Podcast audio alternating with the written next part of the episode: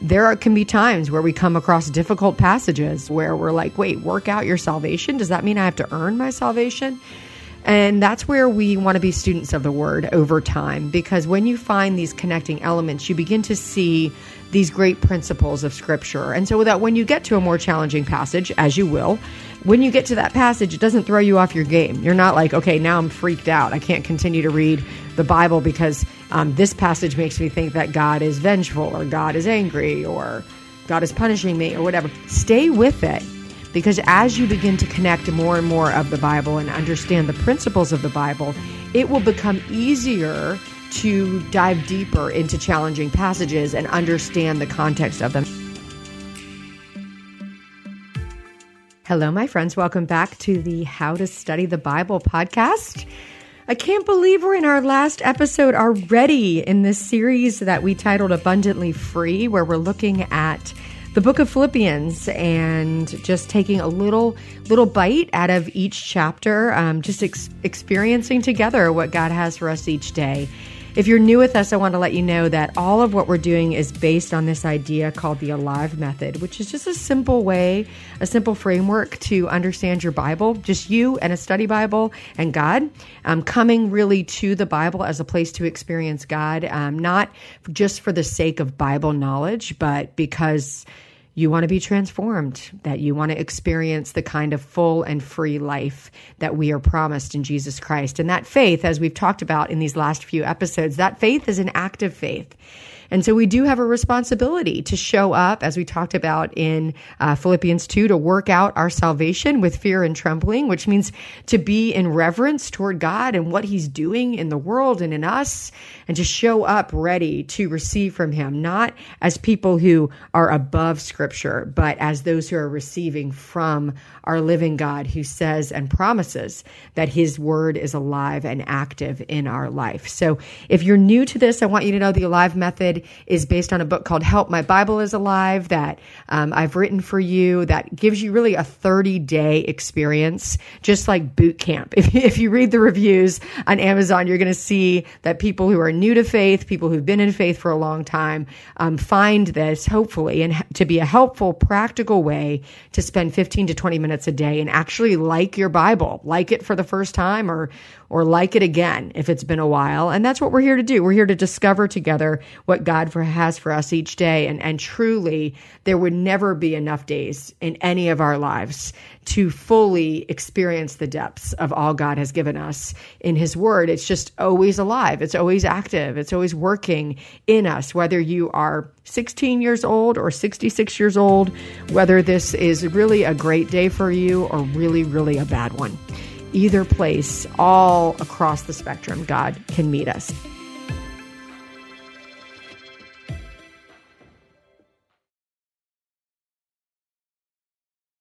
So we're in Philippians 4, and I just want to point out because it feels like a little bit of an inside joke now. Uh, Ephesians 4, the first verse starts with therefore. And as you guys know, therefore is one of my favorite Bible words because it's connecting what happened before to what's happening next. And I think because we are often tempted to just read one verse or one phrase and kind of grab onto it and not see it in its context, this word therefore that just shows up over and over again is a reminder that all of these thoughts are connected. And if you ever find yourself maybe reading scripture or reading an article or hearing a sermon where it feels like what you're hearing doesn't seem to connect with what you know about God, just know that um, these connecting elements are what keeps us grounded in the truth of who God is. That there are, can be times where we come across difficult passages where, like we talked about in chapter two, where we're like, wait, work out your salvation. Does that mean I have to earn my salvation? And that's where we want to be students of the word over time, because when you find these connecting elements, you begin to see these great principles of scripture. And so that when you get to a more challenging passage, as you will, when you get to that passage, it doesn't throw you off your game. You're not like, okay, now I'm freaked out. I can't continue to read the Bible because um, this passage makes me think that God is vengeful or God is angry or God is punishing me or whatever. Whenever you find that you get to a tricky passage that you don't understand, stay with it because as you begin to connect more and more of the Bible and understand the principles of the Bible, it will become easier to dive deeper into challenging passages and understand the context of them. And don't forget your study notes. If you, I talk about Bibles a lot in Help My Bible's Alive, like, but the study notes in a good study Bible will help keep you on track. And they're there for a purpose. They really do help you understand what's happening, especially if you're newer to reading the Bible for yourself. You might feel a little overwhelmed when it comes to trying to figure out what principles are at play, but the, the study notes will help you quite a bit there. Okay, so we're in Philippians 4. I'm going to read the end of verse 5 and then all the way through verse 8. The end of verse 5 says, The Lord is near. Do not be anxious about anything, but in every situation, by prayer and petition, with thanksgiving, present your requests to God. And the peace of God, which transcends all understanding, will guard your hearts and your minds in Christ Jesus. Finally, brothers and sisters, whatever is true, whatever is noble, whatever is right, whatever is pure, whatever is lovely, whatever is admirable, if anything is excellent or praiseworthy, think about such things. Verse 9 goes on and says, Whatever you have learned or received or heard from me or seen in me, put it into practice, and the God of peace will be with you. I just got into it. I had to include the last verse. I wasn't planning on it, but it feels important. So oftentimes when I'm reading, I find like where's a beginning and an end that seems to make sense to me. And I just love this passage. I want us to focus in on this passage. It's a little bit, I'm going to give you a little bit of a different way to kind of break it down in this first question. The first question is, what does it say? And this particular passage is, is not as as hard to understand. Like it's not as connected like we talked about in the last episode. We were like, well, what is all of this? What is it? We had to do some work to find that. I mean, Paul is just giving us like rapid fire instructions that you could pull any single one of them and be like, that's it. That's my word for the day. That's what I need to hear. Um, it's pretty easy to just jump right into it. So when we're talking about what does it say, but because it says a lot, because there's quite a few different phrases, and one of the things that's really important about coming to scripture is that we don't want to come to scripture and leave and be like, I don't know. I read something like, you want to leave your Bible with conviction, like with encouragement. You want to have a specific, like, this is what I got from today. So sometimes in these passages, which don't take as much digging, let's say, but there's a lot of different stuff in them, you may be like, oh, that sounds great. Yeah, absolutely. Peace of God. I need that. Like, you're in it, but then you leave it. And by lunchtime, you're like, what did I read? hmm, how does it apply to my life? Don't know. So I want to make sure we don't do that today. And this is one of the ways I do that is I try to make lists. I underline in my Bible or circle things in my Bible and I look especially with commands. And as I kind of looked over this and read it a few times through, I came up with, okay, there's some do's and do nots in this passage. So I'm going to organize in my journal a list of do's and do nots. And I'm going to find everything that Paul says to do in this passage and everything Paul says not to do. And I'm just going to lay them out so that I make sure that I know what we're talking about, right? Okay, so I'm looking at the do's. I'm like, okay, what do I need to do? Do, it says, uh, present your request to God. Do that, okay? It also says, um, whatever's true, whatever's noble, whatever's right, whatever's pure, whatever's lovely. So I'm writing those words down lovely, admirable, noble, true um, excellent, praiseworthy. It says, think about those things. Okay. So I'm like, think about those things. And then I see, okay, it also says to put things into practice. So I'm going to put, put into practice under do's. So now I know that I've got a list of things that I can be doing, things that I can be doing when it comes to prayer, things that I can be doing in my thought life, and things that I can be doing in my actions. And then I look back and I'm like, okay, now I'm going to write the do nots starting in verse 6. Do not be anxious about anything. So I'm like, okay, do not be anxious. Put that down. And I read, read, read, reading, reading, reading. I'm like, oh, that's it. that's it. There's only one do not in this whole passage, and everything else is a do. And then there's kind of this result. So I've got my list of do's. I've got my list of one do not. Do not be anxious in what? Anything. Do not be anxious about anything. So I'm like, hmm, I think I'll write down anything. Do not be anxious about anything. And then it says at the end that this is the result of following this action plan. If you follow this action plan, it says in verse 7 the peace of God, which transcends all understanding. Transcends means it's above your understanding, it's beyond your understanding. The peace of God is going to do something interesting. And I would be like putting a question mark and circling right here. The peace of God is going to guard my heart and it's going to guard my mind in Christ Jesus. And then when I read to the end of it, I'm like, oh, and then it says it again in verse 9, and the God of peace will be with you. So if I follow the action plan of do's and do nots in this passage, the results that I should expect are that there's going to be this peace of God, which is going to go beyond my understanding. I think that's a very important part because a lot of times I think we like to think our way into peace. I'm going to think my way into being a peaceful person. And if you struggle with anxiety, which who among us has not had a, a worry? I mean, everyone whatever level you struggle with anxiety, what you find is that a lot of times anxiety is about trying to think our way into peace. Like, if I can plan enough, if I can guard enough, if I can be on the defensive enough, if I can think about this enough, if I can think through all the potential scenarios, if I can think through all of my fears, then I'm going to arrive at peace. And oh, my brothers and sisters, if that ain't a lie, from just it just makes me laugh. I'm like, I have never thought my way to peace. It's just, it does not work. When there's anxiety, I love that this passage says, listen, the peace of God is going to go beyond your understanding. The peace of God is going to exist even when in your thought pattern, you don't think there's any way that it could exist. Now, what this means, if we're going to think about it when we're in this, what does it say passage, like, what does it say? That's basically saying, I believe, I should not expect my circumstances to change in order for peace to come, but actually, I should expect to be blown away that in the midst of the circumstances that I'm in, I could actually have peace. That that's available to me. And how interesting is it that Paul uses this word guard? That this peace of God, this peace that God gives is guarding you.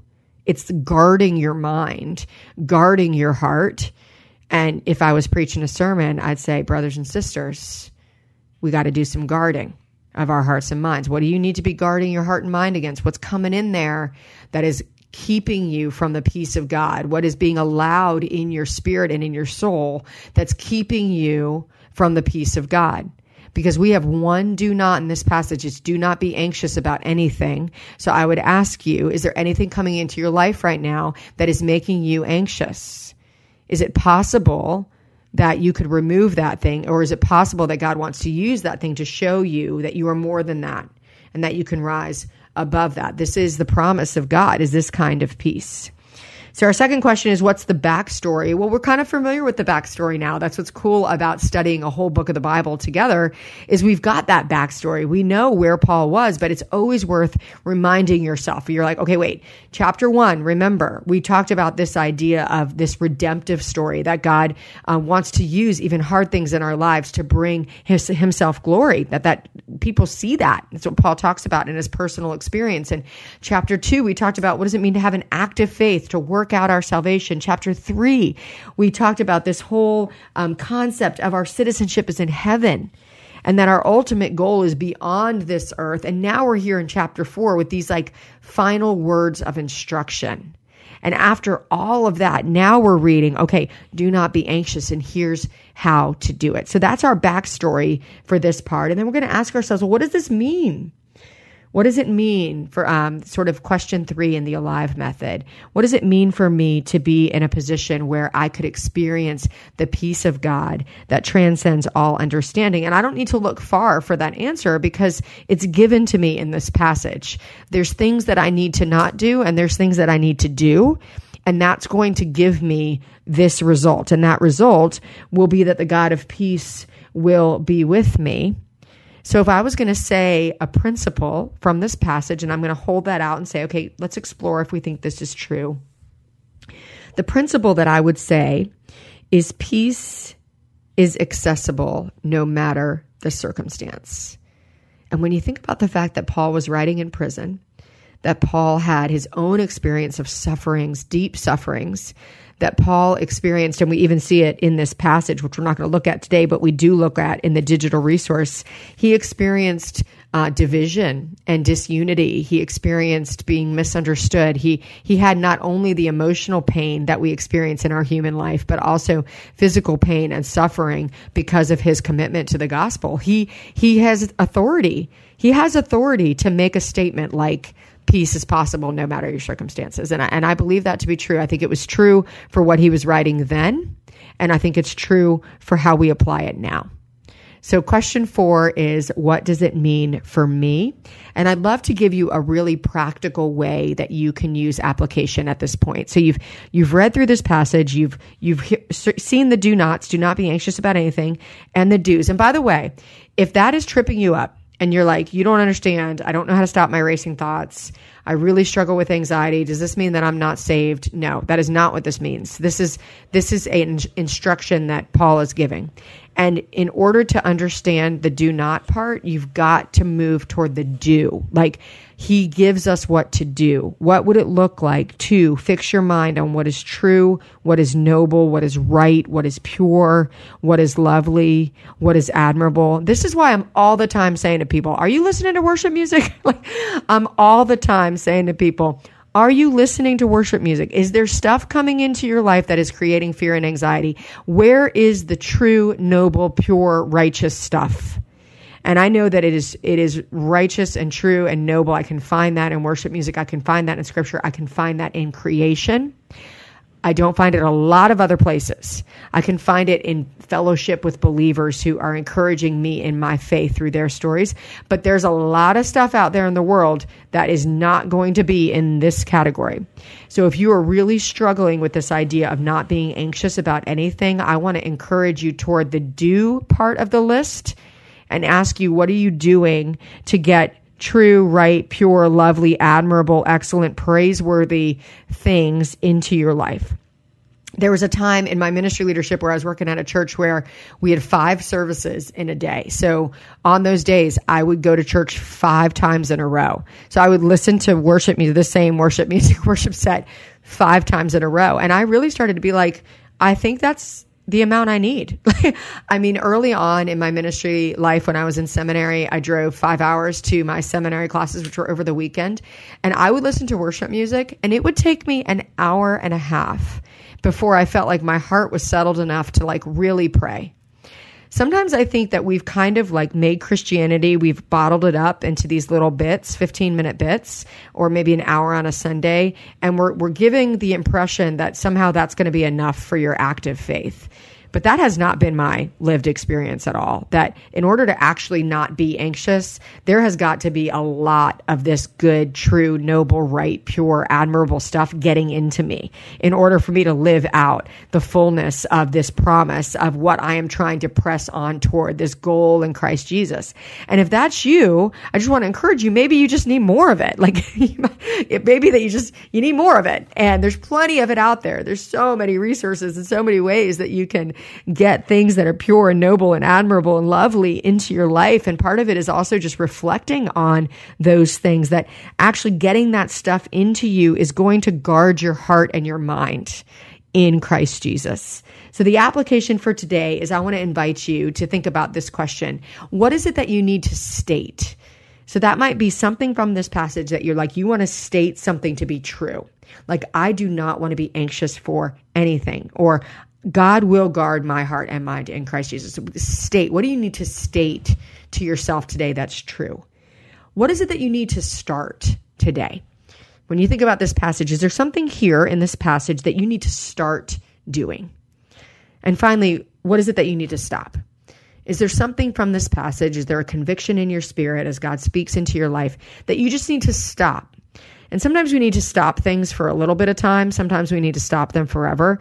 Um, sometimes you just might have this little, like, this little niggling thought in your mind that, like, maybe that, maybe that TV show is not worth watching. Or, like, mm, maybe that's, maybe that particular thing that I spend time doing, or maybe like if you feel that little bit of niggling, it's usually it's not condemning, it's not a shaming voice, but if it's just a, a voice of conviction, I want to invite you. That's the spirit of God.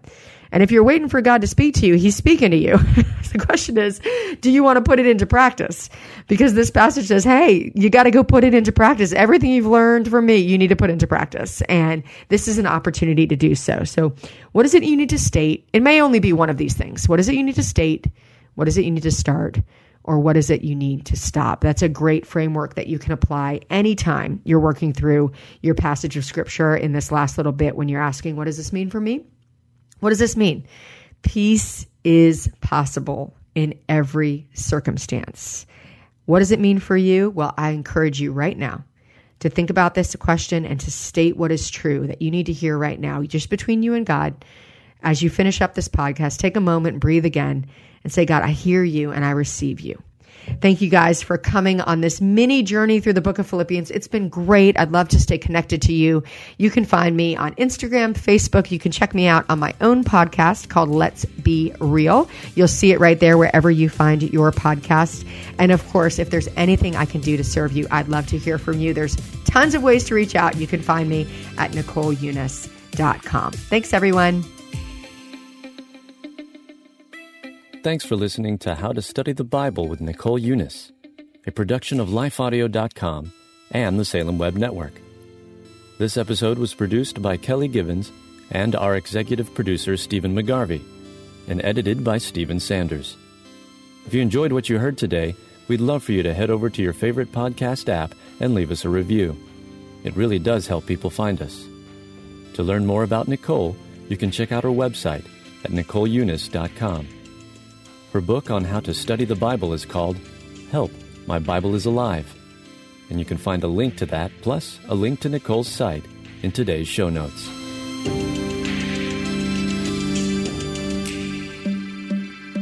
Hi, friend. Are you stressed? Maybe even worried about so many needs around you that you've forgotten you are worth taking care of too? Well, I'm Bonnie Gray, the host of Breathe, the Stress Less podcast. I want to invite you to join me as I share practical tips based on science, inspired by God's Word, to help you spark joy and restore God's peace and love to your soul. Subscribe now and go to lifeaudio.com.